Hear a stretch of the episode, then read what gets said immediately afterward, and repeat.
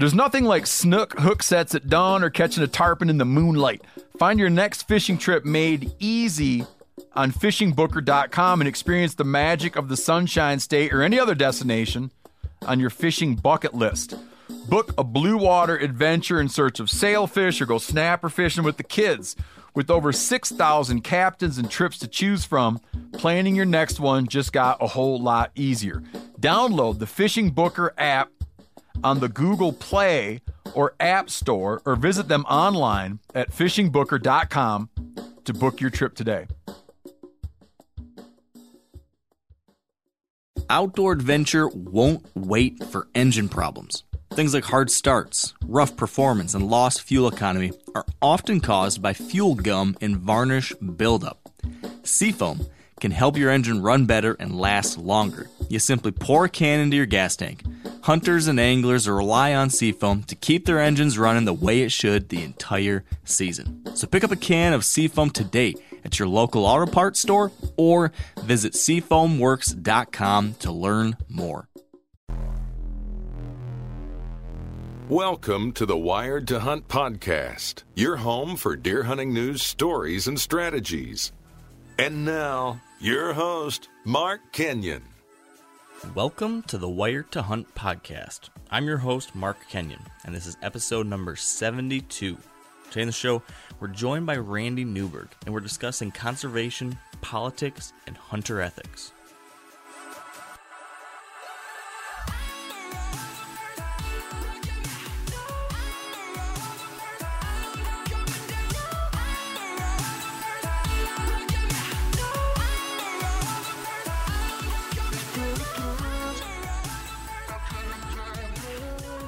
All right, welcome to the Wired to Hunt podcast brought to you by Sitka Gear. Now, today we've got an awesome episode for you as we're talking about one of the most important topics that we ever will here on the Wired to Hunt podcast, and that's conservation.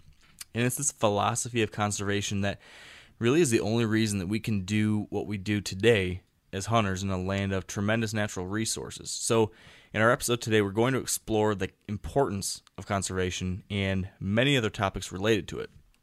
And joining us is a terrific guest, the host of Fresh Tracks with Randy Newberg on the Sportsman Channel, and an excellent spokesman for hunters, Randy Newberg. But before we get Randy on the line with us, Dan, this is kind of a strange episode for us because at this very moment, while people are actually listening to this episode, you and me will actually be in Idaho hunting elk. Can you believe that?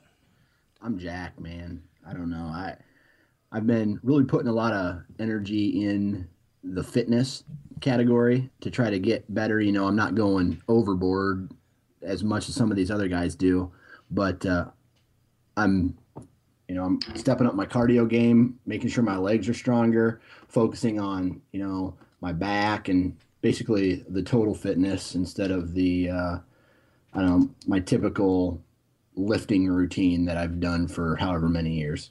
Yeah. So, assuming that all technically went well, you know, given the fact that right now we're in the mountains, assume that all goes well and this episode launches when it was supposed to launch and that people are listening to this right now on Thursday.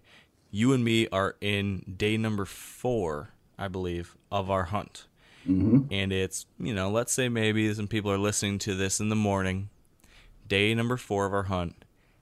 What do you think you're doing right now while people are listening to this, and how do you think you're feeling? What's your guess?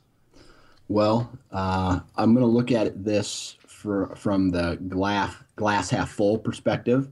I'm going to say that we're going to be Thursday means we're going to be halfway home to back to the the families because we've already tagged out. Wow, very optimistic.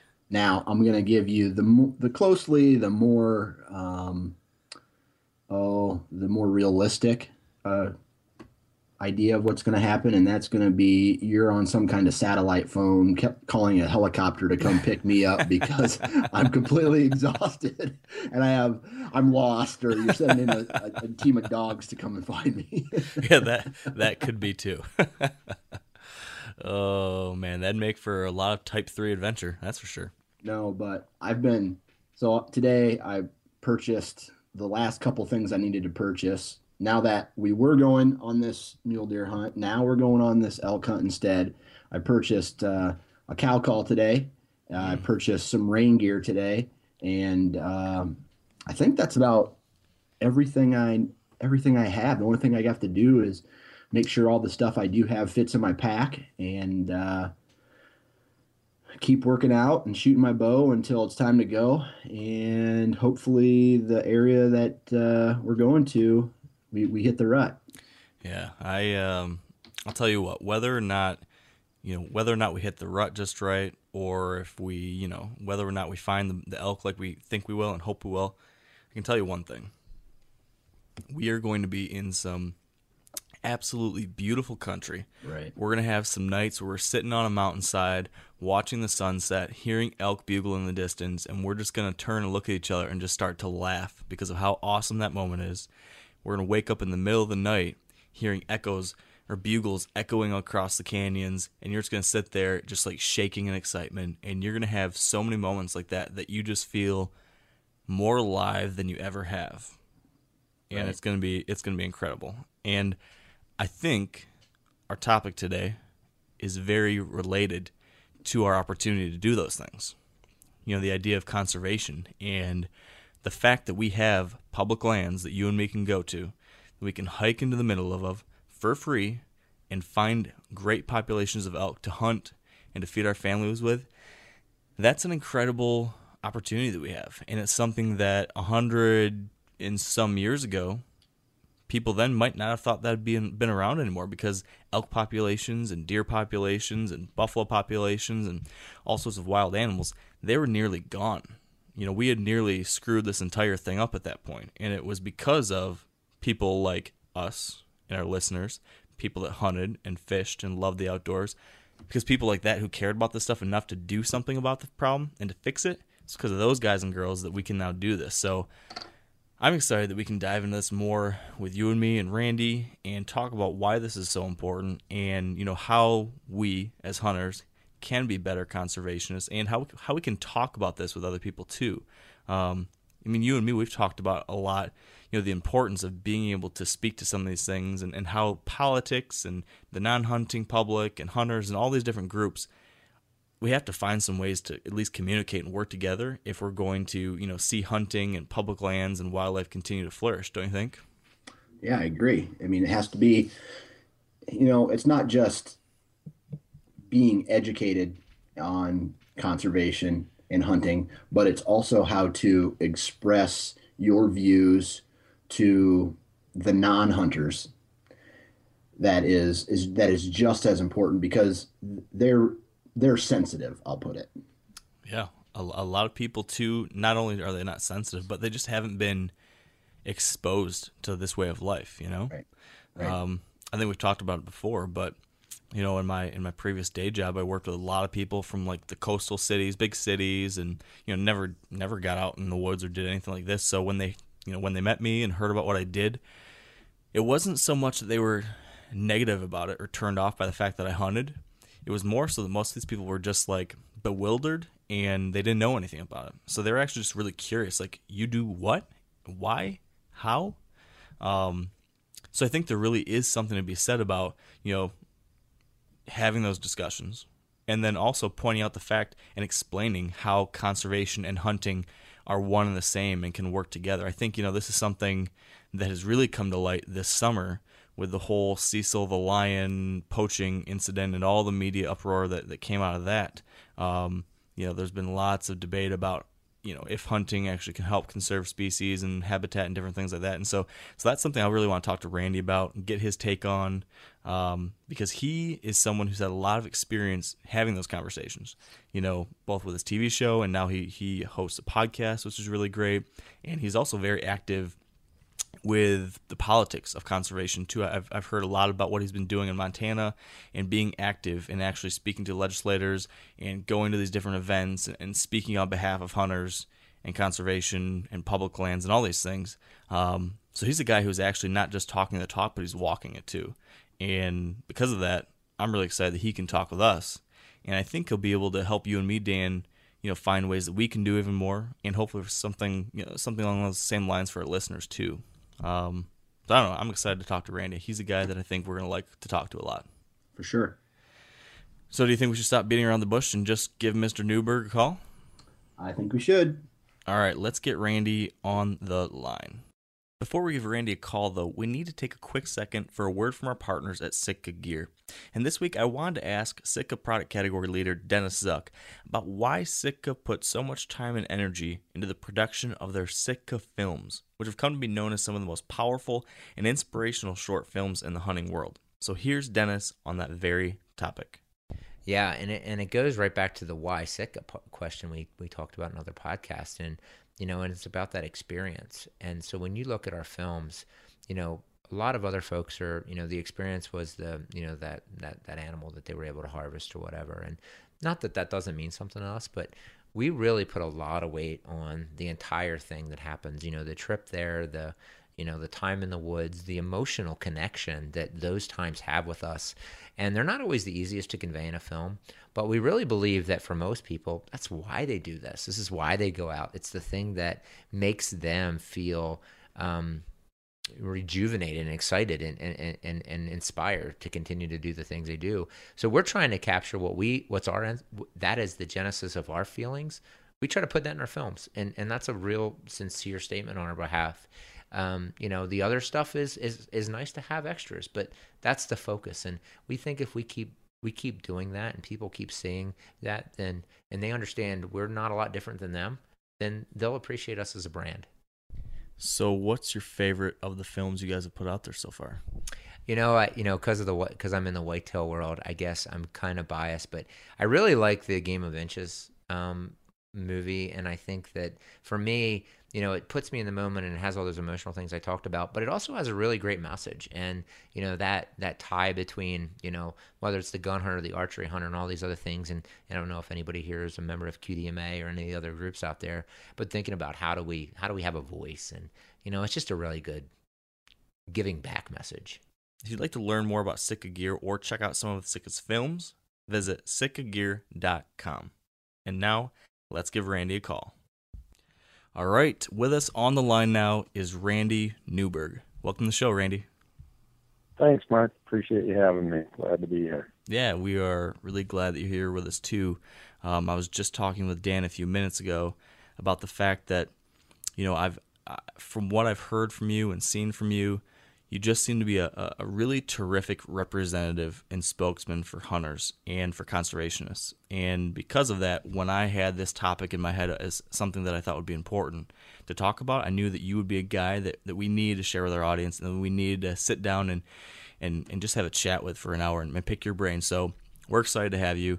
Um, you're going to find that, that me and Dan can get pretty excited about this stuff, and I think you probably can too. So this should be fun. But, but, yeah, I hope I don't disappoint with the lead in like that, guys. we really try to build you up here, Randy. um, for those that maybe who who don't know who you are or what you're doing today related to hunting and conservation, though, can you just give us a little background, um, how you got into this and what you're doing now? Yeah, uh, most people know me from our TV shows. Uh, we started out with the TV show On Your Own Adventures, but three years ago, uh, became Fresh Tracks with Randy Newberg, and you can catch that on the Sportsman's Channel uh, Wednesday nights. Got to have a little plug in there, guys. Sorry oh yeah, that, but, that's uh, fine. um, so the the premise of that show is, and, and both those shows have been all self-guided, all public land hunting, and not to the point where it's to say anything about guided hunting or private land hunting. I've done all the above um, but where I live in Bozeman, Montana, the majority of, of the hunting that happens here and in other places in the West is on public land and is most often self-guided. And I'd looked around and said, wow, there's not many TV shows doing that. Maybe I should try it.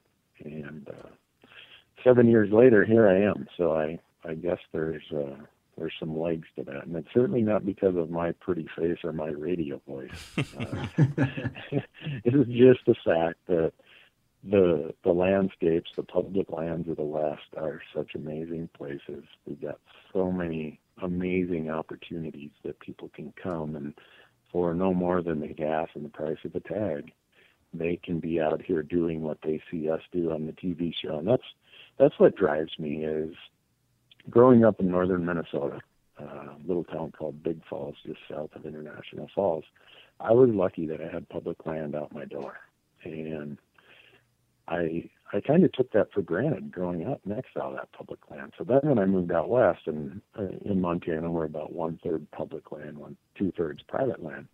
I started seeing a lot of no trespassing signs, and I'm like, wow, I didn't really see that in northern Minnesota. And so it gave me a, a new appreciation for what these public lands offer to to anyone who wants to take advantage of it. And and we ended up building this TV show on that premise. Uh, we have a very large website. You can go to randynewberg.com and it talks about our podcast, our, our web forum, all the other things that now have kind of built in addition to the TV show. So that's a that's a little bit about me. Um, some of your audience, uh, Midwesterners, are probably going to say, "Man, that guy, he probably still has that northern Minnesota accent." So, so hopefully, they won't hold it against me. I, ho- I hope they won't either. So, on that note, do you do you ever get back to Minnesota or any anywhere out in the Midwest to still chase whitetails once in a while? Uh, I, I do in the Midwest. Um, we're we're trying to plan a hunt back to my home grounds of northern Minnesota, but it just schedules never seem to work out. I've been to Iowa for the TV show. I've been to Kansas three times for the TV show. Uh, North Dakota. Um, that's that's about as far as we've made it for the TV show. But uh, I I tell people there's a couple things in my Minnesota DNA that I just can't shake and get rid of, even living out west here, and that's walleyes and whitetails. And uh, my wife and I are crazy walleye nuts, Montana. And I shouldn't say this, but Montana has better walleye fishing than I grew up around in northern Minnesota. Wow. And if if those of you in the Midwest came out to see how unhunted our western whitetails are, we we'd sell a lot of deer tags to Midwesterners. That's one of those things I've really wanted to do. I keep on hearing more and more about Montana and Idaho and Wyoming um, from a whitetail standpoint, and I want to do it. But then my issue is that you know the only time I could probably go out there to do a whitetail hunt would be in September, and that's when I want to be hunting elk or something. So right, yeah, it's too too much time or too many opportunities and not enough time to do them all. Yeah, that's the truth. Uh, interesting side note, Randy. We were just talking about this before you got in the air, but you might not be aware that you know when this episode airs, Dan and I will actually be hunting public land in Idaho, chasing elk right at this moment. Really? So, cool. uh, in northern Idaho, southern Idaho, southern Idaho, southeastern Idaho. Oh. Um, Okay. So, Great. so yeah, we're we're excited about that. It'll be my third trip out there for that type of thing, and, and Dan's first western mountain hunt. So, oh man, yeah. uh, he's about ready to have an addiction that he's not aware of. Uh, I got an addictive personality, so I'm I can expect that uh, uh, it's going to be right up there with my whitetails. Yeah. Yeah, it's uh, it, it's really hard to explain to people what the feeling, the sensation, the, and not just the sound, but the full sensation of a 700 pound bull elk screaming at you from 50 yards away. The, the, the TV doesn't do it justice. Nothing does it justice other than standing right there and your whole body vibrating from his noise. It's it's just so incredible. And once you do it, it's like, man, I need more of that. Yeah, that that's exactly that's exactly how I feel now after having done it the last two years, and, and every time I talk about it with Dan, I get all giddy like a like a school kid again, because it really is like you said, it's it's a unbelievable experience and that sensation, and really like you said, it you do feel it in your entire body when that bull is just screaming his head off fifty yards away or whatever. It's there's nothing like it in the world. Yeah, if, if there is, would you tell me what it is? I'd like to and whatever can, and whatever in the hunting world can rival a bull elk screaming at you, I'd like to participate in it. Yeah, there's uh, there's nothing that can quite just there's like you said, you can't really uh, match it on TV or or verbally describe it right. It's just a, something you have to experience. So, Yeah. hopefully, Dan, you and me right now will be in, in, in at this moment while this podcast is airing. Hopefully, you and me are hearing bulls bugling, and hopefully, we're running around the mountains chasing one of them. So, Good We'll luck, see. guys. I hope you do it. yeah, thank you. So, you know, sort of right on this topic of elk.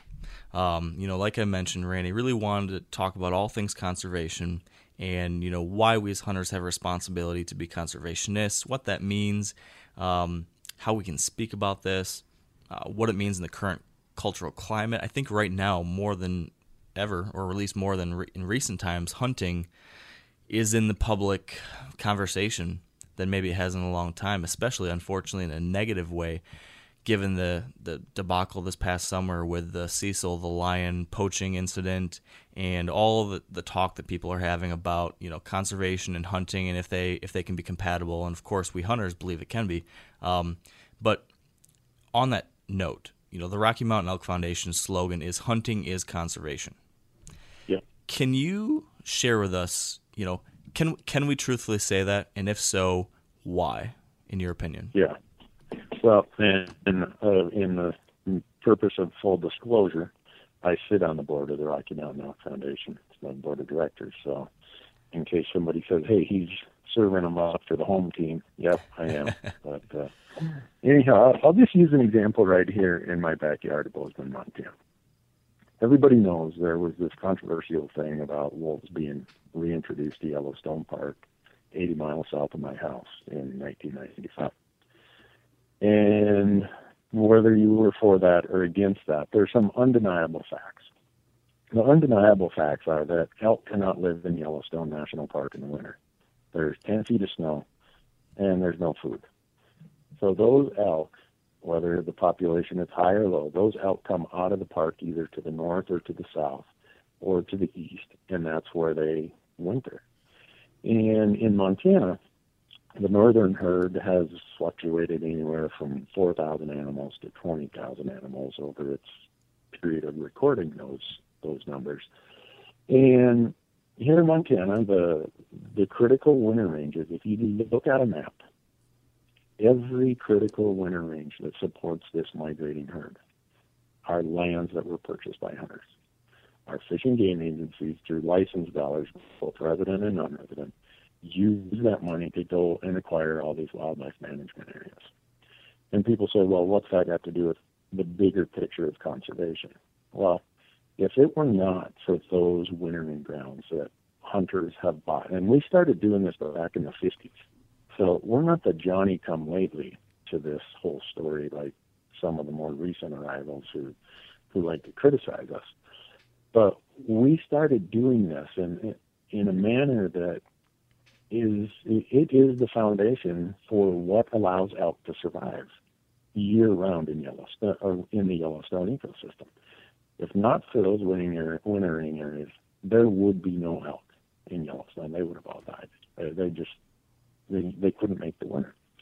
And so when you go to the next step of okay, we're recovering grizzly bears they've, in the Yellowstone area, they went from 150 to now 750. Wolves are now on the landscape if you want to talk about the bigger picture of all species, not just the species we hunt, who are the people writing the checks, paying the money, doing the hard work, the heavy lifting for for the base, the foundation that supports all of those species? It's hunters. And so for the for the Elk Foundation to use the, the slogan that hunting is conservation, I just gave you one example there. I could give you examples pretty much everywhere throughout the West, throughout the country, where hunters and the money that we fund through our license purchases, our excise taxes on guns and ammo through the Pittman Robertson Act, that money is what manages or, or funds for the management of wildlife and not just the wildlife or, or the animals that we hunt to eat. We're talking, let's, let's look at Ducks Unlimited. They've conserved 12 million acres of wetlands in this country. Think about all the, I don't care if it's muskrats or songbirds or pelicans or, you know, all the water quality benefits that come from that. The conservation of wetlands, led by a hunter conservation group, Ducks Unlimited, has provided countless benefits throughout the country. Um, pretty much in everyone's backyard, you could probably find a wetland that Ducks Unlimited and their members have helped somehow conserve.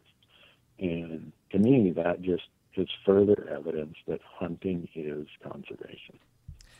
and like like you said, there are people who want to argue about that. Um, you can argue it based on a belief system or based on your opinions, but you cannot deny the fact that who's funding it, who started the process of conservation in, in this country. It's it's hunters, and we as hunters have nothing to to back away from, if anything. I mean, I think if you listen to my podcasts, if you read a lot of what I write and what I talk about on my TV show, I think hunters need to start telling that story. So long as hunting has a function of food and a function of conservation, across the board, most of society accepts it and appreciates it for those values. We start getting away from some of that stuff, and maybe then we start getting on thinner ice. But uh, yeah, I don't know if that's if that ties the circle or ties the bow the way you were thinking of with that question. Yeah. But that's, that's how it looks. And, and I know I'm jaded because, let's face it, I'm a hunter. So I'm going to look at the values we provide, and I'm going to promote the values hunting provides. But no one can argue those when, when it's fact. No one can. They, well, they can argue with it, but they, you know, facts are facts. So, you know, like you, like you said, there are some challenges when when having these conversations, and there's different ways those conversations can go, and especially given the current events, there's a lot of people mm-hmm. who are riled up about this stuff. Would you have, or do you have any advice for our listeners? You know, for having this conversation when they're confronted about this, or you know, Cecil the lion got killed. Why would you? Why would you hunt and do these different things? What's your advice for someone who's in a in a conversation like that, or even a confrontation? How do we effectively communicate about how hunting is con- conservation, how these things go hand in hand. Yeah. Uh, and for me, I, as you can imagine, when you have a TV show, uh, when you are put yourself in the profile that I do, you get a lot of these conversations on your lap, uh, uh, either face to face, or you get phone calls or requests for interviews, and and sometimes it, you can tell that it's with a slanted view that is going to be a hard discussion to have. And so I kind of break it up into two different discussions. One is there are people who absolutely, there's no amount of facts is going to change their mind about hunting. And those are the anti hunting groups. And it's not so much an opinion based on facts and information. For them, it's a belief system. It is some sort of strange uh, mindset that I don't adhere to, obviously, and I, I can't really even follow much of the logic. But for them, you could provide them every bit of facts out there, and you're not going to make a difference. So if I end up in that conversation, it's pretty much a hey, I appreciate that you're concerned about animals. I'm concerned about animals. That's about all we have in common. Thanks for your time. Um, I'm I'm not going to frustrate myself and engage in a conversation where you are almost trying to convert someone to a different belief system, almost a different religious view, if, if you want to call it that. Mm-hmm. And it's kind of like there's no way you would have convinced my Methodist grandmother to be any other religion. You could give her no facts, no anything else. But that's kind of what you're dealing with with this smaller group of people. The bigger discussion is with the people who feel that hunting has a place, that are open minded, that realize that hunting is a direct connection to our food source. And we all see and we read about the recent, you know, probably in the last 10 years, this recent upsurge of Americans wanting to understand where their food comes from. They want to understand the source of it, the quality of it. And that has helped open their minds to what hunting is. And so for me, when I'm having that discussion with them, I, I want to focus on where are the common beliefs, the common feelings. And usually it is that we have a strong interest in food. We usually have a common understanding that healthy landscapes are what produce abundant and sustainable food sources. We probably also have a concern for wildlife. We probably have a concern for clean water. And they may not be comfortable with themselves converting or converting the the wild animal to food. But as they think about it, they know they ate a hamburger yesterday or they had, you know, chicken and eggs or steak and eggs or whatever for breakfast this morning, they reaches they reach that point where they cannot deny that there's blood on their hands also. It's just a matter of do you want to take responsibility for it or do you not? So when I get into these discussions, I don't want it to be a the the louder I yell, the the greater the likelihood you're going to believe me or, or adhere to my opinion. I want it to be a discussion of here's the values I associate with hunting. It's part of my culture. It's part of where I come from. It's part of who I am as my identity. But it also has this food value. It has this conservation value. It has all these other things that I do. And if you don't agree with hunting, hey, I understand that, but I hope you will respect that my desire to make the landscapes more robust, to make these landscapes more productive, helps not just me who who sustainably gets my food from these landscapes, but it hopefully helps you, or hopefully you can see that it helps you for the reasons that that you appreciate the natural world. And I've found that having that discussion on those terms is way easier than trying to just hammer them and you know be loud and vocal and say, well, this is how it is, and if you don't like it, you're an idiot. Um, but it's just you know, that those are the two ways I, I usually end up in that conversation, and I, I would say most of the time it it turns out rather favorable.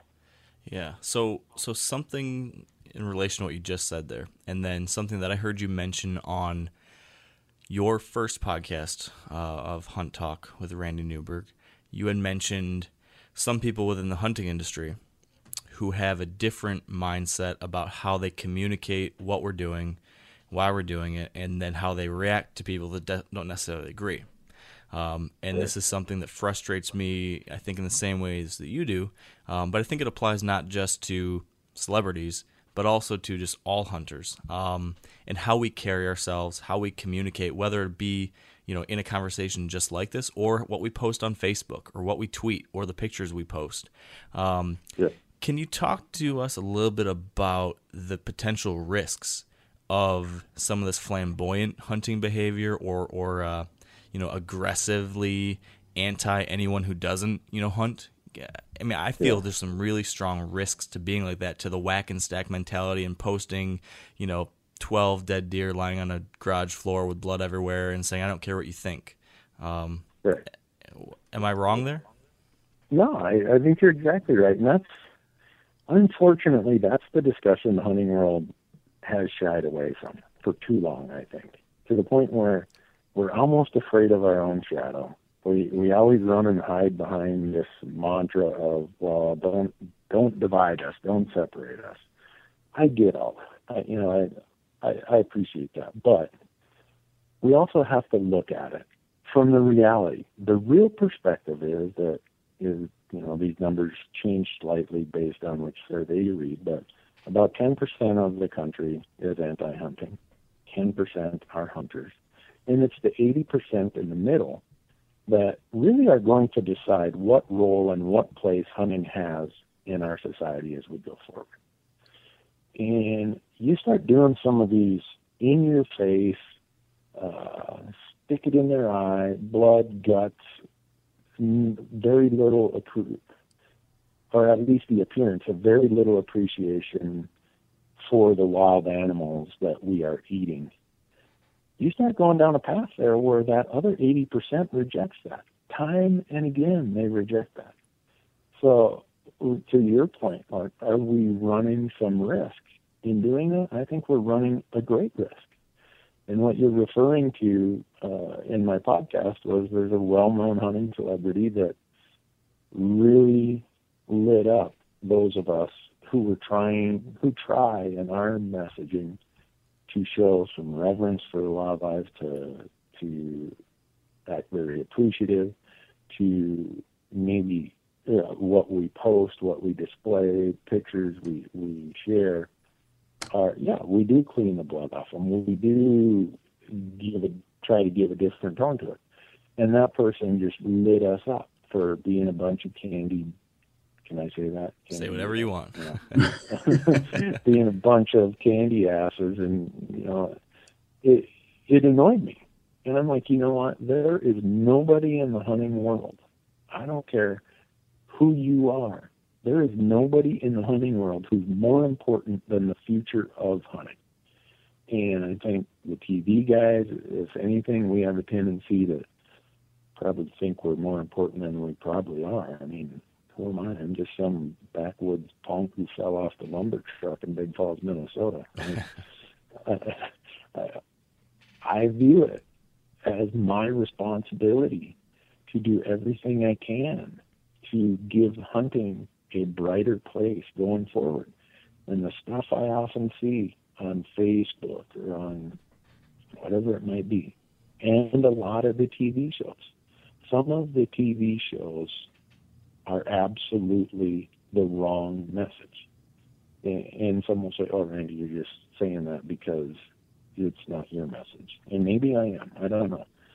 But when you have people you know, boasting about, oh, I made this long shot and saw the animal run off and then took three more shots to finish it off, or it, you know, you know the kind of message I'm talking about. Yeah. That is not what we really need to be telling the rest of society. If, if that is what we want as an image of hunting, I guess is, is where I'm going with this. That is not the image of hunting. It's not our place in society that got us to the point of where we are today. What got us to the point of where we are today is back in the 1800s when wildlife was being wiped off the face of North America by the market shooters, by the by the the people who were profiting from wildlife commerce. The hunters stood up and said enough is enough. And it wasn't until Theodore Roosevelt and his friends, George Bird, George Bird Grinnell, Gifford Pinchot, I mean, the list goes on and on. They were all hunters, and they stood up and said, you know what, in America, we can do better. We can build a collective conservation ethic within our society that will be better for wildlife and better for the landscape. And so we as hunters step forward then as leaders. We stepped forward in the dirty 30s, the Dust Bowl eras, and we formed a lot of hunting organizations. We engaged in habitat. We started taxing ourselves to pay for habitat and pay for wildlife management. All the things that we've done to get us to where we are today, that our parents and grandparents and great grandparents did, wasn't getting on TV and burying the idiot meter. It wasn't getting on Facebook and telling the world to go take a leap if you don't like what I do, how I do it, da da da. We got to where we are today by people thinking about this, by saying, hey, I want this to be something society views as a benefit to the bigger picture. And I think there are times that the message that hunting puts out there uh, is is detrimental to the cause. And I got a I'm real quick- You're gonna get, you- you're going to get a bunch of emails or calls saying, "Why'd you have that more on, on your show?" But uh, I, I strongly feel that way. So, Randy, how do I want to say probably the majority of hunters, how do we talk to those more flamboyant people and tell them, you know, it may benefit us as a whole to just calm it down a little bit? How do, how do we talk to um, those people? Right. When you talk to those people, they get very defensive. I've had the discussions with them. They'll tell you to go pound sand. So for me, I just I don't follow them. I delete them. I I make uh, I use my own platforms to counter their message and somewhat ridicule their behaviors. Uh, and when you talk to them, you, you unfortunately they're some of those most uh, flamboyant uh, of, of the term um, are almost as obnoxious as the fringe on the other side. Yeah. They, they view that this is America. You can't tell me what to do. This is my right. Blah blah blah blah blah. You know what? And they're correct in that assessment. But if we, as the collective hunting community, are going to let a few jackasses form our identity, and we're not going to stand up and say anything about it, then we're somewhat complicit in that process. and I'm not going to just sit there and be quiet. And if it upsets a few people, hey, that would imply that I care that they're upset. I'm not. To me and to you guys, hunting is way more important to me than some gay who having hurt feelings that I told them that I thought their behavior wasn't beneficial to the cow that hunted. And then as a, And as a good. follow, I'm sorry, go ahead. That's going to be a debate or a discussion that I think happens more and more, and and you can almost take that to the to the point you brought up earlier about you know this uh, lion poaching thing, and I don't necessarily want to compare everything to that or, or drag that in as an equivalent, but you know we as the hunting world are going to have to discuss among ourselves when things like that happen. Is this really what we want hunting to be seen as? Is, is this the image and the identity that we are telling society as a whole who we are and what value we provide? No, I don't know. I, that's a hard one. And then as kind of a follow-up question to that, when when as a hunter, I, I know that there are realities of hunting like bad shots that Yep. happen, right? Yep. So if someone in let's say the hunting industry, and I'm gonna try to I'm gonna play this to you, Mark, just a little bit with the jawbreaker story, and, and just to play devil's advocate for a moment. Mhm. Bad shots leading to a non-recovery and and ultimately the animal suffers and dies. Is that something, you know, as a hunter, I like to see that because it's a reality of hunting. Is that something that we should stay away from, like putting on TV shows or not necessarily writing about, but keeping it out of the eyes of that other 10%? You know, that's that's uh, that one lands right on my lap because I was lucky. I hunted for 34 years and had never lost an animal. Wow. And then in 2011, I shot a black bear in Alaska. I'd laid there. I dry fired at him from 240 yards while he was sitting in a bed, and I just waited and waited. And finally, when he got up, I made a shot. The bullet hit exactly where I thought it should. Thought it was a perfect lethal shot. Um, unfortunately, I did not realize that in a black bear, their heart and lungs area is lower in their chest cavity than I had understood it to be. So I hit the animal high, and I chased the animal until dark. I followed blood on my hands and knees.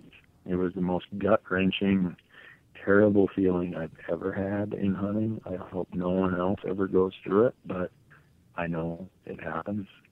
Uh, and so after that hunt, myself and the production crew, we got together and said, should we really even be showing this? Um, what's what's the story? What's the value of demonstrating or, or providing this?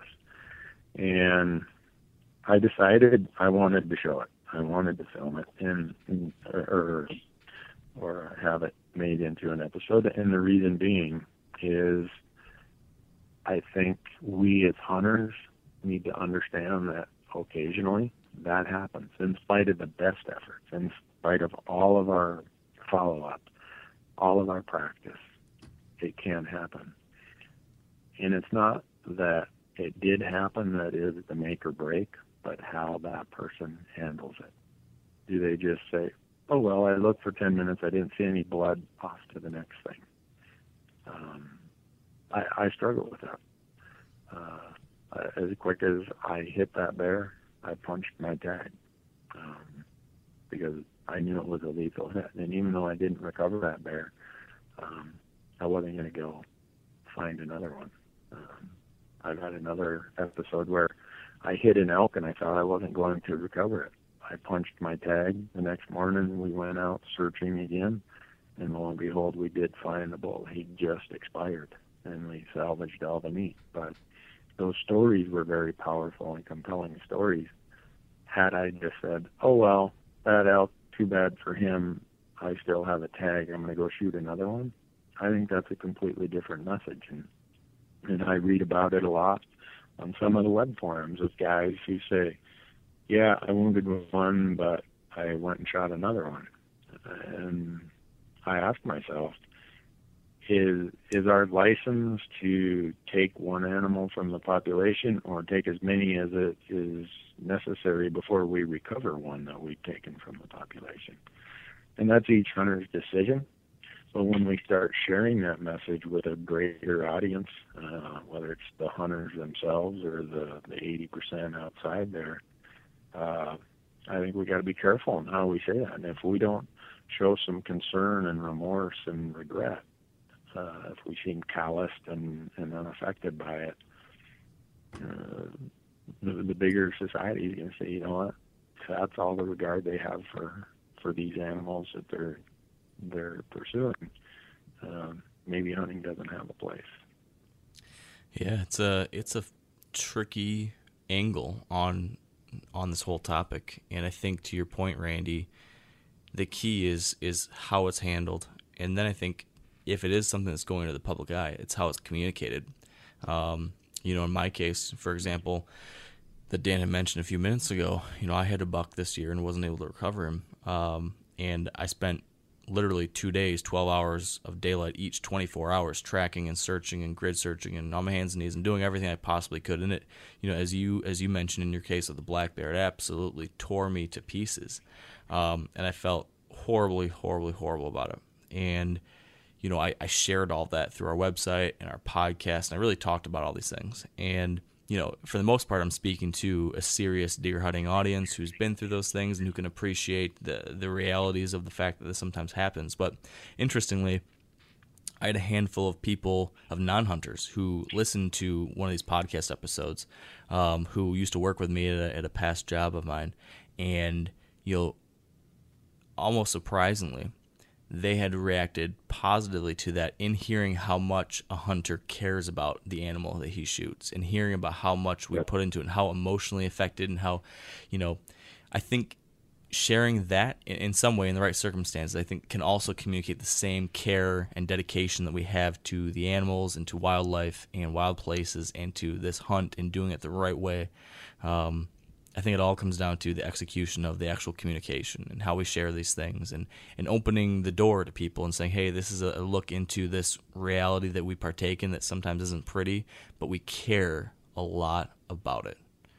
Um, yeah, I think you're exactly right. How that message is is crafted and how it's presented is a huge part of how people receive the message. And we we got to remember as hunters, when we're doing this, whether it's digitally or print or TV, we are taking a very personal experience.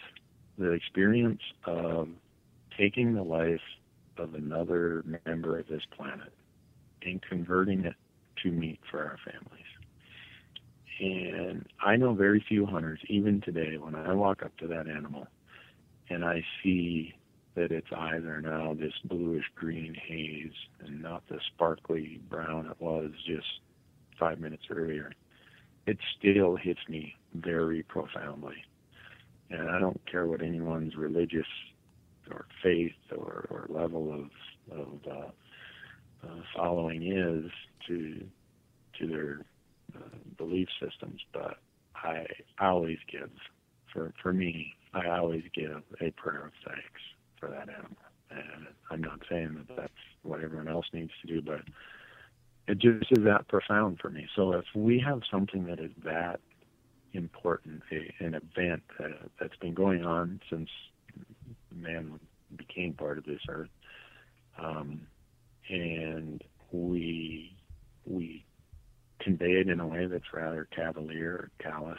Um, that's that's a hard one for for a lot a lot of people, myself included, to swallow. I I want to know that people appreciate what that animal represents. That animal represents food.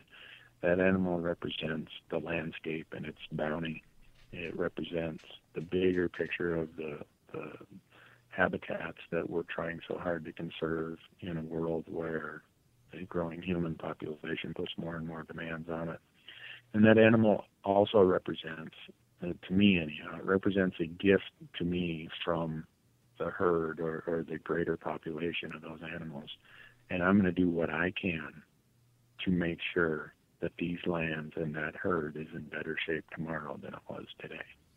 And that that's what all that means to me when I walk up there. And that's that's a lot of emotion. That's a lot of power that I'm trying to distill and properly convey in a TV show or for in your case in a blog. And I hope that the hunting world realizes that we're being watched. In today's world, people want to see do we have that concern? Do we have that compassion, that appreciation? And if so, how do we communicate it?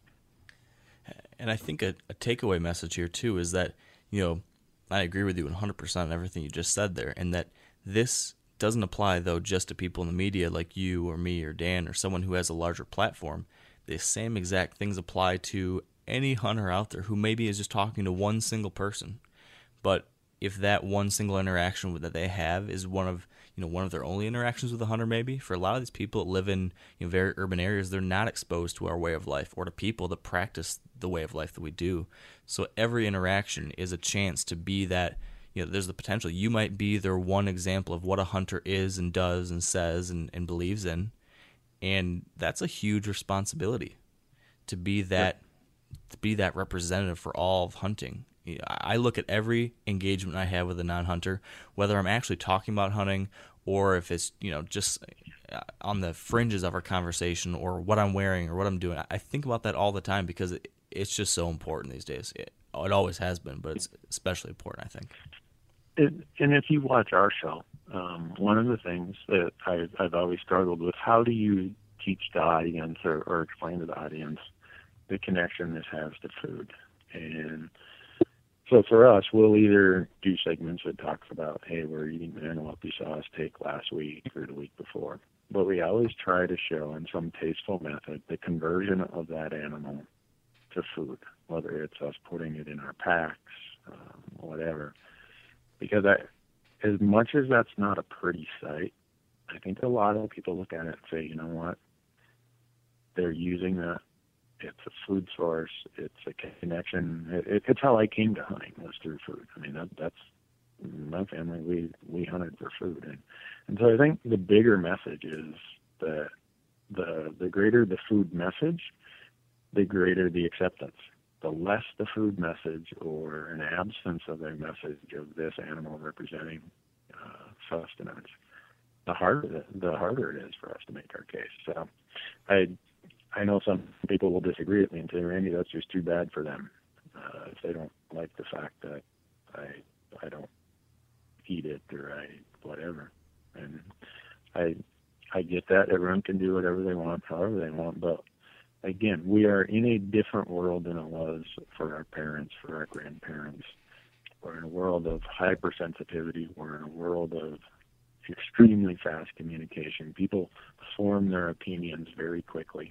And as we urbanize and less people uh, live in a rural lifestyle that is more attached to the land and the landscape, the greater the population percentage that doesn't understand the food source, doesn't understand the natural world, doesn't understand that for something to be put on their plate, something had to die. And if we don't just stand up and say, you know what, this is the reality we deal in. We may not like it, but it's the reality we have today. How do we adjust, react, and message ourselves accordingly? Uh, we might have a shorter path than than we think.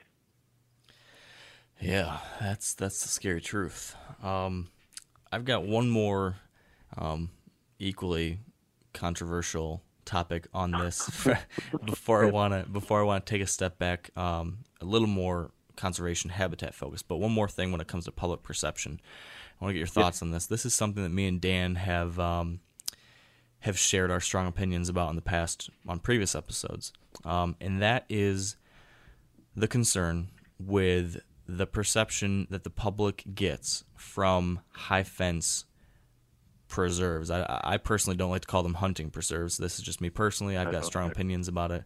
Um, but these high fence situations where deer are bred to be freaks of nature, and then people are allowed to go in there and shoot these animals. Um, there's a lot of debate about it. There's lots of high emotions about it. Um, I mm-hmm. strongly am concerned about the risks, both from a from a herd health and, and disease standpoint, but then also from the fact that when the public sees that and thinks those are hunters, that's hunting, that's something they have a very negative reaction to, and then pin that negative feeling and association back to all of hunting. That's my risk. How do you feel about that? No, I, you said it perfectly. Um, back to my point that for me to consider something hunting, there has to be a food element to it and a conservation element to it. I have yet to understand what the food element or the conservation element is of raising a deer in a pen, artificially inseminating the does, and having someone come and buy that deer off the menu. I, I, I don't know what. Maybe I'm just ignorant of it, and so I don't see the conservation value or the food value. Um, if anything, I can argue and provide all kinds of evidence that shows it's a negative conservation value because of the de- disease issues. The disease issues, for me, and, and, you brought this up, is a very big issue related to this. Uh, in Montana, and I believe it was 2000 or 2001, 2002, we had a ballot initiative that said you can continue to breed these animals, but you cannot have them as shooting preserves. In other words, you you can breed them for food or for brood stock, but you cannot come here and pay people to shoot them in the Montana. Very big blow up here in Montana. And to the point where the legislature was going to intervene and they were going to reimburse all these people, blah, blah, blah, blah, blah. Because supposedly there was no risk, no disease risk. So some of us went for it and said, okay, if there's no d- disease risk, then why do you people, why does this industry fight every time we ask them to be bonded against that disease risk. Let's go to the open market. Let's find the place that understands insuring risk. There's bonding and surety and insurance companies out there that you can get insurance for most anything. They're the experts in assessing risk. If they say there is no disease risk to captive breeding facilities, then your insurance should be just a minimal token amount. But you guys tell us that if we made you insure for this risk, it would put you out of business. So obviously, there must be a huge amount of risk. You can't have it both ways. You can't say there's no disease risk and then say, oh, for us to insure for that disease risk, we'd go bankrupt. It's one or the other. Either there's no risk and the price to insure is minimal, or the price to insure is exorbitant because the risk is there. And if if these groups, if these businesses were required to insure for the risk they're imposing upon us as a public, I think you would see the economics of those business models fall apart. Yeah. Right now, they get to privatize the profits. They get to socialize the risks of disease. Look at Wisconsin. How many millions and millions of dollars has Wisconsin spent on CWD? How, how many hunting opportunities has Wisconsin lost in their efforts to eradicate CWD? It's crazy. It's a scary situation. And, right. And so we, as the general public, we as the, the hunters of of the non-penned non-penned animals, those of us who want to actually hunt wildlife, we end up bearing that cost, both financially, both from an image standpoint, and also we end up bearing that cost from the opportunities that we lose. So, eh, and it's here's the sad part: it's a billion or some multiple billion dollar industry, which causes me to scratch my head and say, "Whoa! If this is what people want to form as the image of hunting going forward, society rejects that. You, you, if you ran a poll tomorrow of whether or not the American public would accept hunting as pen shooting facilities. And some will argue, oh, well, some of these enclosures are a 1,000 acres or 200 acres or whatever. Fine, whatever.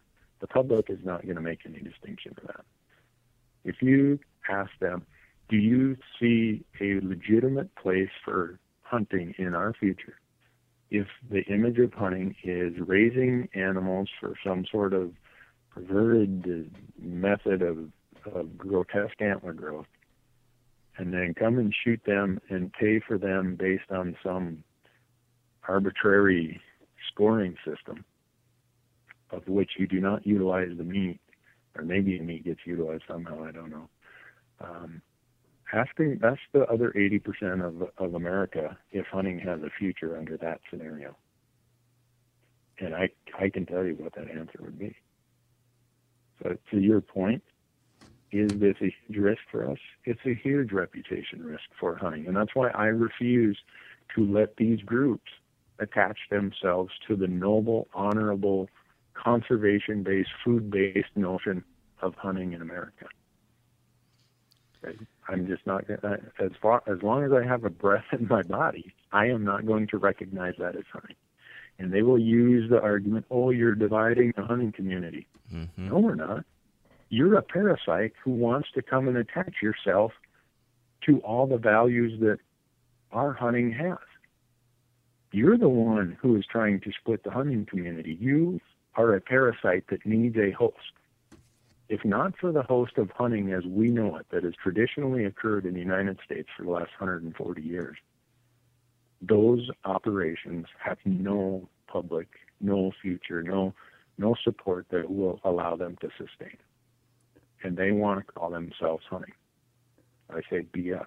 That's not hunting. You're not doing anything to improve food. You're not doing anything to improve the landscape. You're not doing anything to to improve the wild herd health of the other animals nearby. I mean, in Idaho, they allow it. They've had many escapements of, of elk that have a lot of red deer in them. Now we have the issue of okay, our genetically pure native elk are going to be affected by the fact that there are now some red stags running around out there. Jeez. How do you measure the damage or the cost of polluting your genetic herds, your wild, free-ranging, natural genetic herds. It's all those kind of things, whether it's TB, whether it's CWD, all those things that are part of this bigger picture. And and we as hunters are going to have to have that discussion pretty soon, yeah. and just call the spade a spade, and say certain activities if they cannot add some level of value we are not going to consider that hunting, and it's going to be a knockdown drag out. But, so is that at that point? Is it a is it a money thing? I mean, the only reason they're around is because they make you know it's a billion dollar industry. Yeah, I, I, from my perspective, I I don't know what other value they provide, and I get it that there are some people due to their physical uh, impairments or their infirmity that they're not going to hike five miles into the mountains to do an elk hunt like I do. I understand that there are certain people where maybe this is the highest level of physical exertion they can have. Um, and so I'm not talking about, you know, those type of people, but those are the ones who always get marched out there as the straw man, the, the Trojan horse of, well, this is why we need shooting pens is for these people. Well, those people aren't the ones who are generating billions and billions of dollars and this is a huge industry. That's that's what it's become. And politically, they're they're definitely a foe. Look at the the big battle that happened in Indiana over the last year yeah. about allowing these facilities. If I lived in Indiana, I'd be asking the question, who's going to pay for this if we have disease outbreaks? Who's going to pay for the opportunity cost if we have to go and I, I love the term they use, depopulate an area because of the mm-hmm. CWD outbreak. Depopulate? Let's call it what it is. We're going to go and wipe every deer off the landscape in that area. The industry likes to call it depopulate. And they don't want to be managed or they don't want to have their oversight under the DNR or the Game and Fish departments. They want their oversight under the agricultural, the, the departments of livestock. So tell me, are you hunting and if you think you're hunting, why don't you want to be managed by a fish and game agency? Sounds to me like you're farming, but you're livestock because you want to be managed by your Department of Livestock or your Department of Agriculture. There's there's just so many incongruencies, so many arguments that make that, that are illogical in in this process of trying to defend w- what I do not believe is an image of hunting that is going to be beneficial to us having a place in society as we go forward. Yeah, it's uh, it's I frustrating. Ought, I ought to have enough people, man. Sorry, so, so what do we need to do as hunters to make a statement to our political representatives to say we're against this? I think that's that is the important part because we can all get on Facebook and rant one way or the other. Or we can sit around, you know, complain with our buddies. I think really it's time for hunters to become more politically active. Uh, and you've heard me say this on many other platforms on my podcast that these industries, or you know, multiple different industries that look at the landscape, they say, hmm, you know, if we drag this over to the world of politics, these hunters are not organized. They're kind of loners as, as, as a general rule. They don't have any group that's good at dealing in the world of politics. So they, the game farm industry is a perfect example. They bring that into the world of politics. They take their management or their oversight away from fish and game agencies, bring them to departments of commerce or agriculture or livestock, uh, write their own rules. Um, and so we as hunters are standing there saying, what do we do about this? And really the answer is we get politically active. Uh, and we do it at the local level. We talk about the importance of what these wild herds mean to us. We talk about the importance of what our hunting heritage and our hunting image means to us. And that if these facilities are to exist, they're going to exist by paying all their own costs, absorbing all their own risk, assuming all the liabilities they place on on society. And if then they can make it, well, then maybe we have a different discussion, but we still don't let them be called hunting. And that's the Randy Newberg approach to it. Uh, because, and we all get, uh, we've all been in the discussion. you guys have, I have. And you always try to tone it down a little bit because everyone pulls out the big trump card. Oh, you're splitting hunters. You're splitting hunters. And I, I don't know any guys that I hang out with that intentionally try to split the hunting community. Uh, but in this instance, you're really not splitting splitting the hunting community. To me, you're taking the tick, the chigger, the parasite, the lamprey off the host, off this wonderful thing we call hunting, and you're throwing it to the side and say, you know what, Mr. Tick, Mr. Chigger, if your pen shooting operation can stand on its own without a host, well, knock yourself out. But right now, I'm not going to let you call this hunting. You're not part of who we are. And I'm not letting something I love, something that is so important to me and my identity and my life and my family, I'm not letting that get drugged down the sewer with what you guys are doing just to spend some fast money out of this. I love the analogy. I do. I like the tick analogy. Um, so about politics, about hunters becoming more political. I, I I've got two sides of this. One part of it I want to talk about is the risk of conservation and hunting getting political. But before I want to get to that, I want to I want to hear more about specifically what you're doing because you mentioned we need to talk about these things at the local level. We need to, you know, share this message. But from what I've heard, you are actually taking that one step further and you're actually speaking with legislators or hearing committee or committees, different things like that. Can you talk to us specifically about you know what hunters can do, whether it be in regards to this or about just some type of habitat protection or gun rights or hunters eh, you know access or whatever it might be. If there's something that's going on in you know politics that's related to what we believe in, what we want to try to protect, how can an individual hunter make a difference?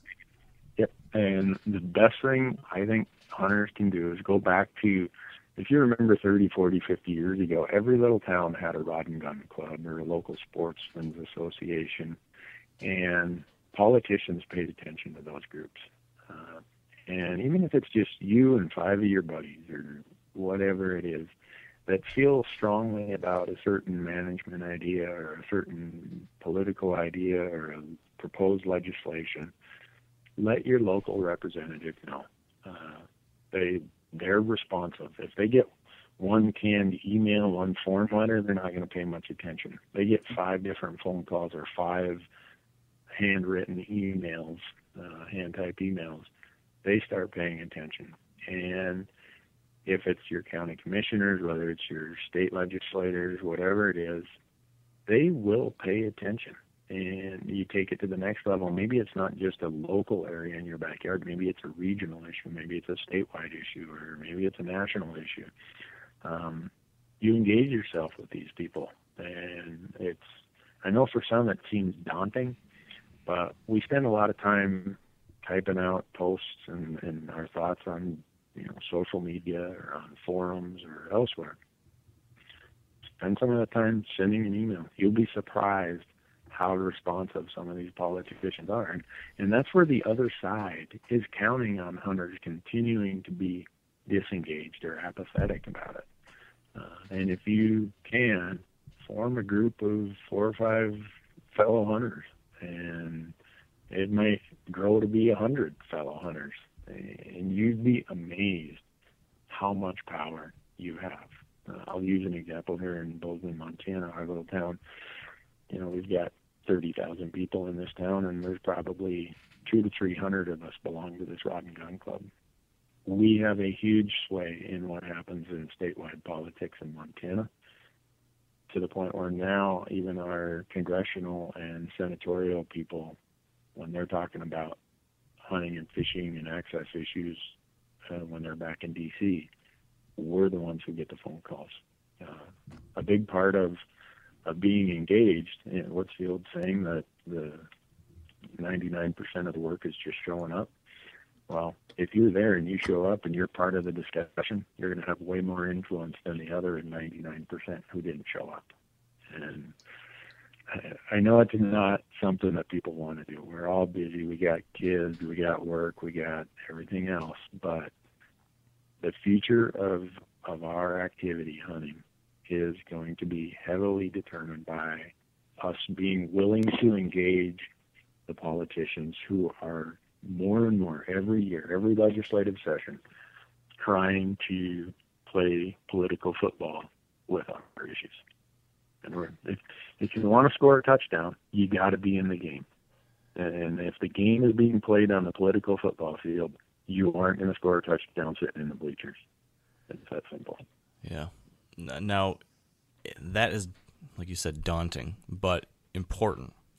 On the other side of the fence, though, I see risks in the politi- politicalization of hunting and conservation issues. And I want to share one example um, that I think you've you've shared some thoughts about before too, but it's something that just drives me nuts.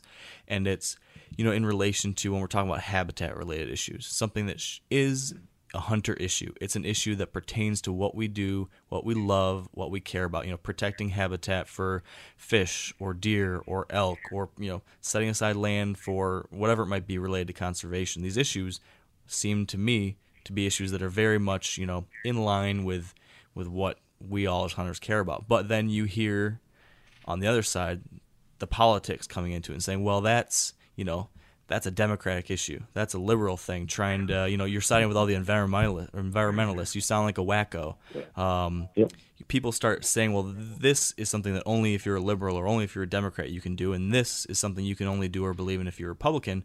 And then I'm saying, well, hey, I believe in this and I believe in this other thing, and it doesn't fit any one of these two parties. And why can't hunters be pro protecting habitat or pro believing in the fact that there might be some things that we're doing that are not good for these wild places that we care about, and that maybe we should change that.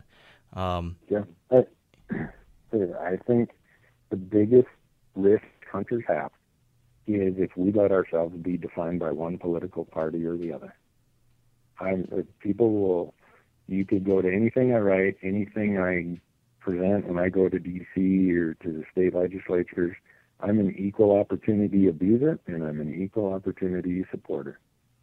I represent the party of the hunter, angler, public access, and the wildlife that we need. And if you're a Republican or a Democrat and you're in support of that, guess what? I'm, you're going to get accolades from me. If you're a Republican or a Democrat and you're doing things detrimental to that, guess what? You're going to be in my crosshairs. I, I have no use for political parties. And hunting did not get to where it is. Conservation did not get to where it is in America today by being a Democratic or Republican issue. And every time I see hunters go down that path on one side or the other, taking a spoon feeding from the political wonks, from the talking heads, I just want to pull my hair out.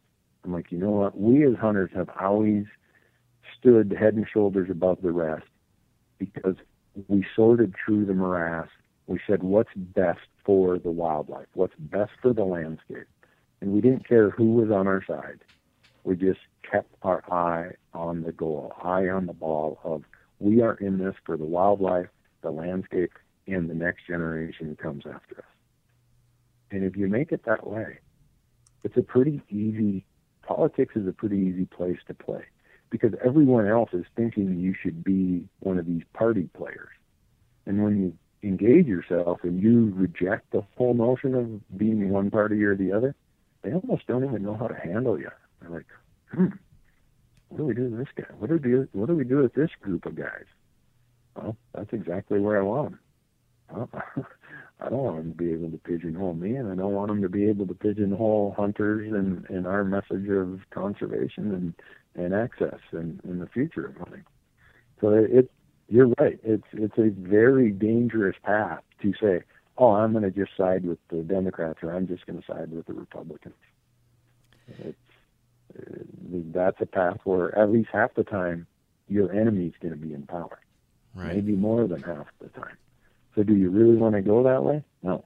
And these these aren't political issues; these are common sense issues that pretty much all of America at the core supports conservation, supports wildlife, supports clean water, clean air, public land, public access. So you don't have to make yourself a a political partisan to be engaged in it. Yeah, I gotta say, Randy, this is this is very therapeutic for me because I'm getting to vent and then having someone respond positively right back to me. so thank you for that.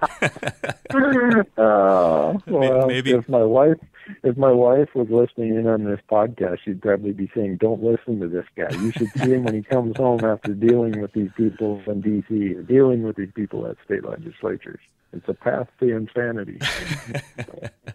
yeah, yeah, uh, I could see that being potentially a problem too. But uh, man, I might be calling you more often just to just to scratch this itch. But um, but Dan, what are you thinking over there? Because I know a lot of these things fire you up too. Where where do you want to go next with this? Well, so from a political standpoint, you know, vote the number of votes is important, right?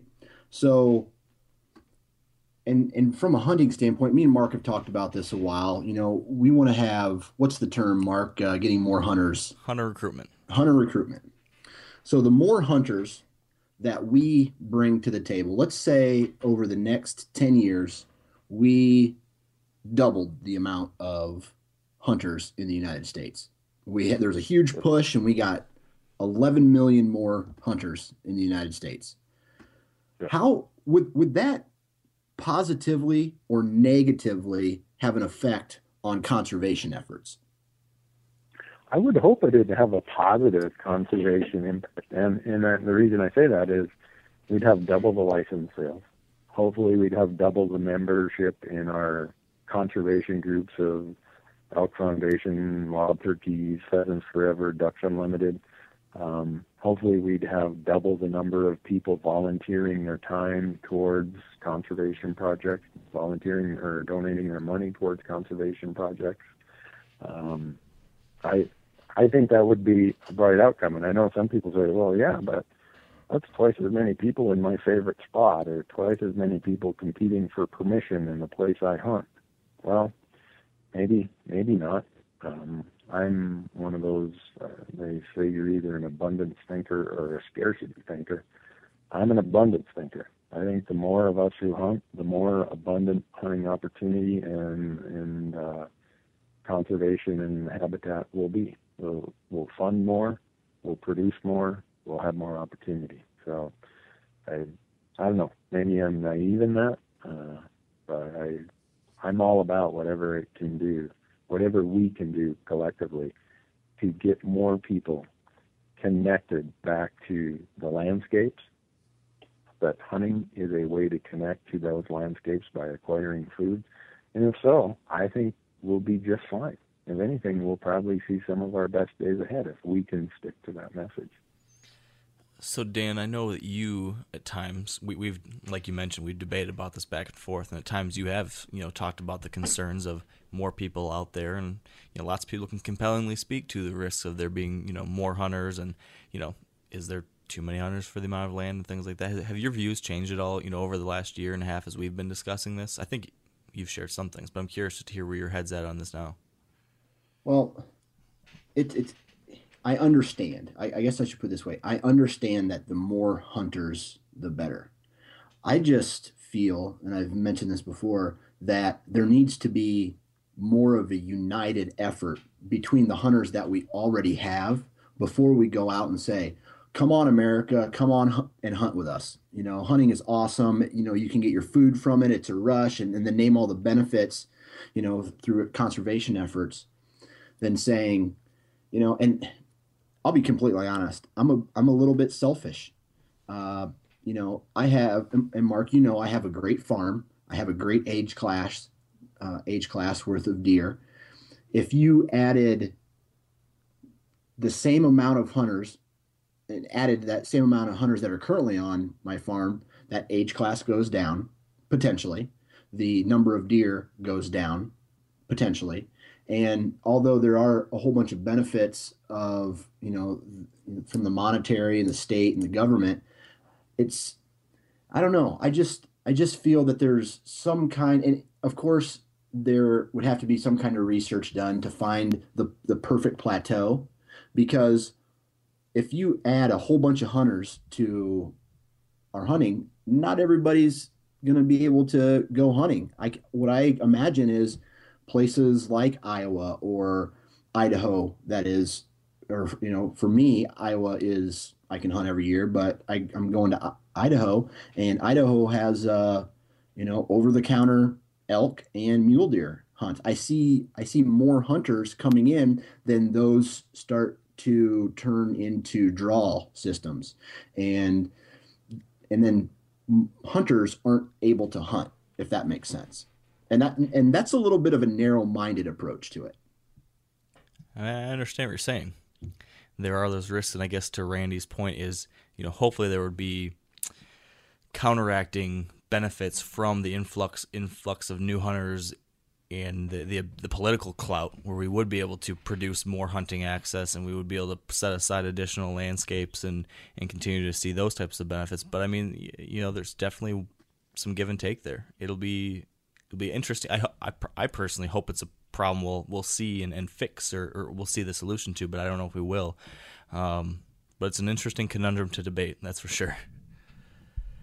And then, for from my perspective, I and I I used the you know double the number, and I don't know if that's uh, one, it's probably not even reasonable, and two, it was just pulled out of thin air. But I think if if nothing else, or, or the the end goal is probably even if everybody doesn't hunt or we don't have twice as many people hunting, if we have twice as many people who understand hunting and understand how it fits, what history it has of how it gave America the whole notion of conservation. There was no ethic of conservationism in in America until hunting that we do all this other stuff, that we are valuable. Um, if the number of hunters stayed the same, fine with me. Uh, I just want to make sure that our relevance is well understood to a greater segment and a larger number of our society every year. Right. So what what needs to be done for the current hunters and and that future generation of and when I say future generation, I mean my son and my daughter are more than likely going to be hunters when they grow up, basically replenishing the old guard, so to speak. What what can we do to to unite? You'd ask that one a lot, also, and and I have a tendency to probably offer too simple of answers, but I'll tell you what my answer was. And my son is now 25, and we grew up in Montana, where you would think, gee, everyone in Montana is a hunter or an angler, and that's not the case. Uh, we do have high participation rates, but for me, it was about just getting my son and his friends out camping. Uh, you go out camping, you find frogs and toads and snakes and birds, and you get wet. And uh, I mean, we'd go and fish crappies at this lake because I knew we could catch lots of them. And they get to stay in tents and build fires, and all of a sudden, these kids became very interested in just the natural world. And they, to me, that's one of those first steps of getting them towards being someone who understands the hunting and fishing lifestyle. Uh, I, I think at times we as hunters think you should take a youngster or a new person, maybe they're an adult who's just wanting to get into the you know, hunting or fishing, and we throw them right into the mix.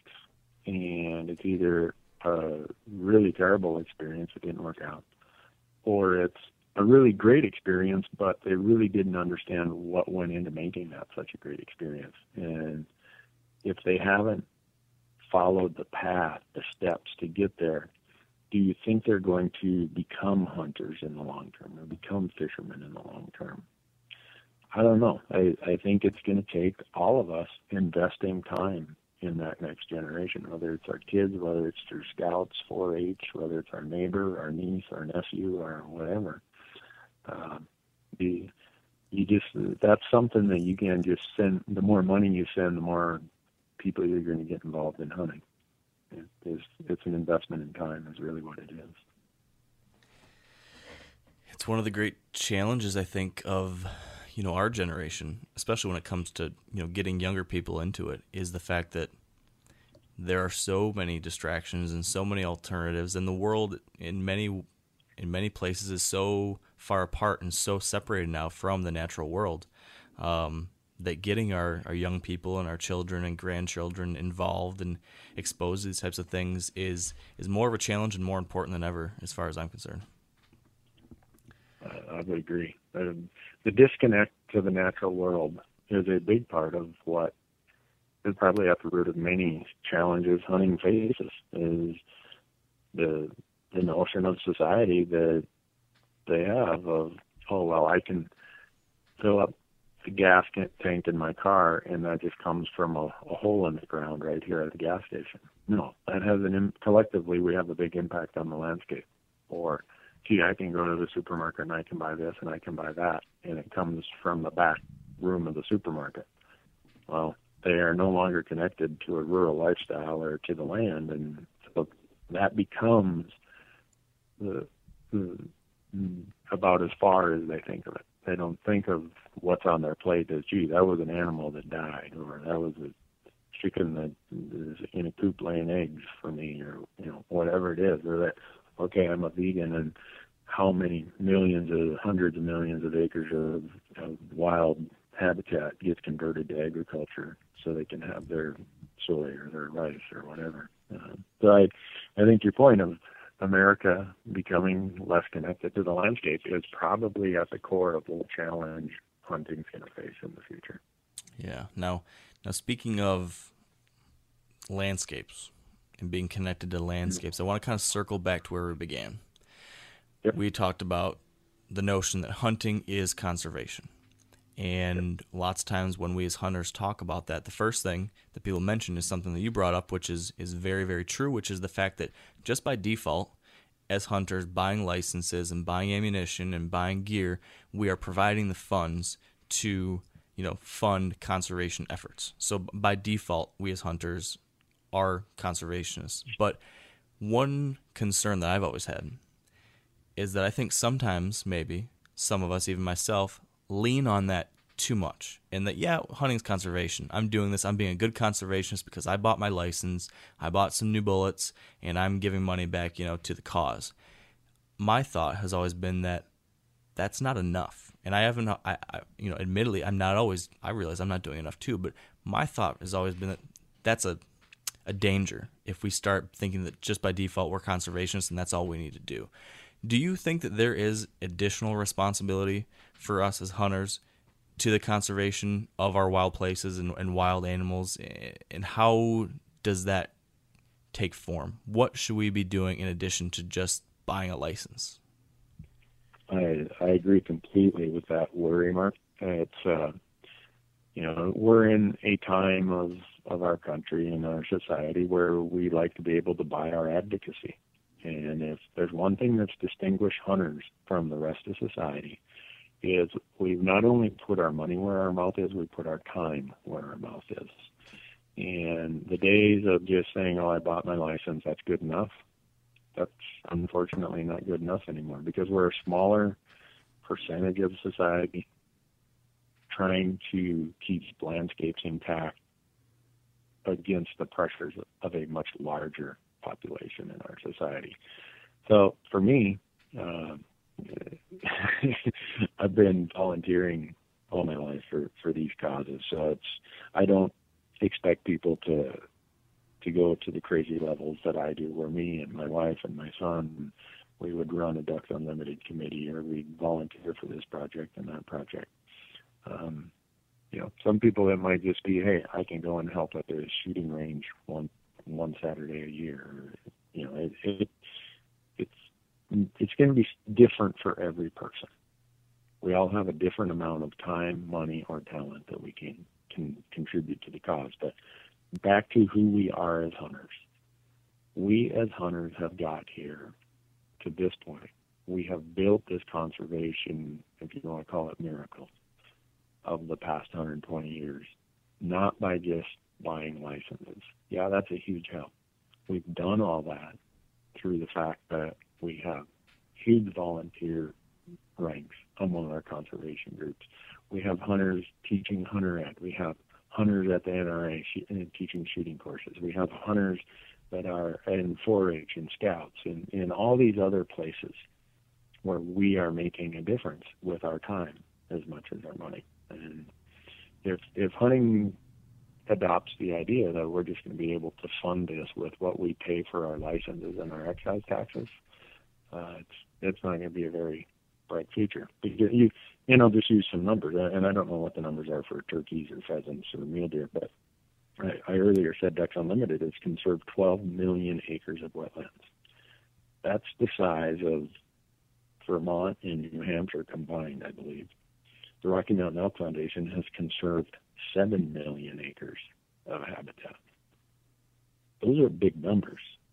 And that happens because volunteers are out working on those projects, volunteers are holding fundraisers, volunteers are donating to the cause over and above their license deals. And that's what always made hunters different than the rest of society. Uh, I'll just use the example. In the year 2000, there was a bill in Congress called the Conservation and Reinvestment Act, CARA. And that would have imposed a very small excise tax on things like tents and binoculars and backpacks, similar to the excise taxes we pay at 11% on guns and ammo under Pittman Robertson and what we pay for fishing items under Dingell Johnson. And when that came up, the screaming and yelling by the quote unquote non consumptive groups, as they call themselves, was unbelievable. They had their chance to fund that, to help contribute to this conservation story. And they rejected it and they got that legislation killed.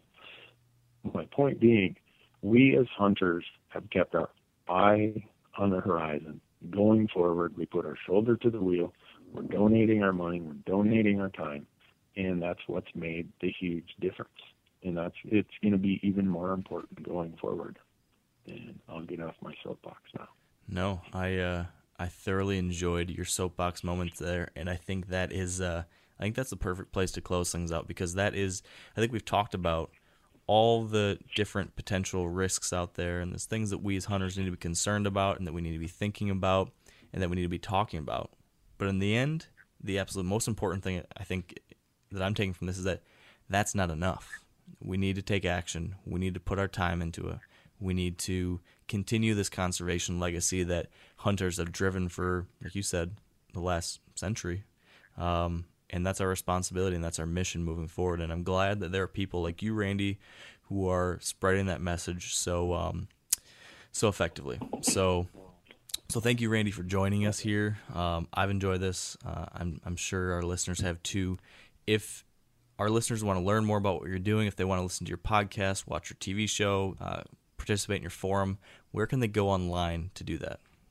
Yep. If you go to randynewberg.com N E W B E R G. Um, we have links to all of our platforms out there, or if you want to go directly to our forum, which is a large web forum about self-guided and public land hunting in the West, you go to Hunt Talk, Hunt Talk, hunttalk.com, and you'll find probably more of Randy Newberg than you ever wanted. it's it's pretty easy to find us. And for Fresh Tracks TV, our TV show, you can go to the Sportsman channel. They keep a lot of information out there for us. And uh, I just appreciate you guys having me on. I I love hunting whitetails. I love your part of the world. Uh, Dan, I got seven, six or seven non-resident Iowa deer Point. So when we get off the Uh-oh. phone here, feel feel free to email me where I need to spend those uh, deer points for next year. I think we're breaking I, I, up. I, yeah. uh, I promise if it's too good of a spot, I might not even bring my camera crew. I, I, don't want I don't want all the secrets to get out. Right? he he won't even let me hunt there, Randy. oh really? Oh, all right. Uh, well, I better just throw a, throw a dart at a map, I guess. I uh, I'll let you come with me next time, Randy. I'm I'm I'm more of a door pounder in Iowa, just trying to find somewhere, and it's worked out. So. Okay. Well, uh, well, guys, thanks for thanks for having me. I really appreciate it. I, I appreciate what you guys do and the message you're getting out there, and uh, keep at it. Absolutely. Well, thank you, Randy. We will have links on the blog back to everything you mentioned so that everyone listening, you guys can check out what Randy's doing. It's great stuff. As you've heard here today, he's a, he's a great spokesman for what we're doing here. So, so thank you, Randy, and good luck hunting this season. Thank you. Take care. All right, you too. Well, how about that one? I think, uh, without a doubt, that was one of my favorite episodes we've put together so far. I just love Randy's perspective on these topics and you know, as I've said over and over and over again, I just believe that that these things are so important. This responsibility we have as conservationists, the responsibility we have to communicate effectively about hunting, the responsibility to carry ourselves appropriately as hunters, um, and the the importance of thinking through the ethics of what we do and how we do it, how we talk about it. it it's just all so important. And lots of times these things get swept under the rug and uh, not talked about. While instead, all we do is is rave about big antlers or or whatever the latest crazy new thing is. Um, I think we've all been guilty of it at times, and I'm just glad that we can have a conversation like this today, where we bring to the top of mind one of these topics that that really is at the core of what we do and why we're able to do it. So. I hope you guys enjoyed it as much as I did. Um, I appreciate Randy joining us, and I appreciate all of you joining us. So, going to wrap things up here. We, of course, first need to thank our partners who help make this podcast possible. So, big thank you to Sitka Gear, Trophy Ridge, Bear Archery, Redneck Blinds, Huntera Maps, Ozonics, Carbon Express, Lacrosse Boots, and the Whitetail Institute of North America. Please help this podcast by supporting those companies that are supporting us. So, thanks in advance for doing that. And with that all said, hopefully uh, in the next week or two, we'll have some exciting elk stories to share with you as me and Dan uh, hopefully return safely from this trip that we're currently on. Uh, but until next time, good luck out there if you're prepping for hunting season or if you are actually hunting. And thank you all so much for joining us. Until next time, stay wired to hunt.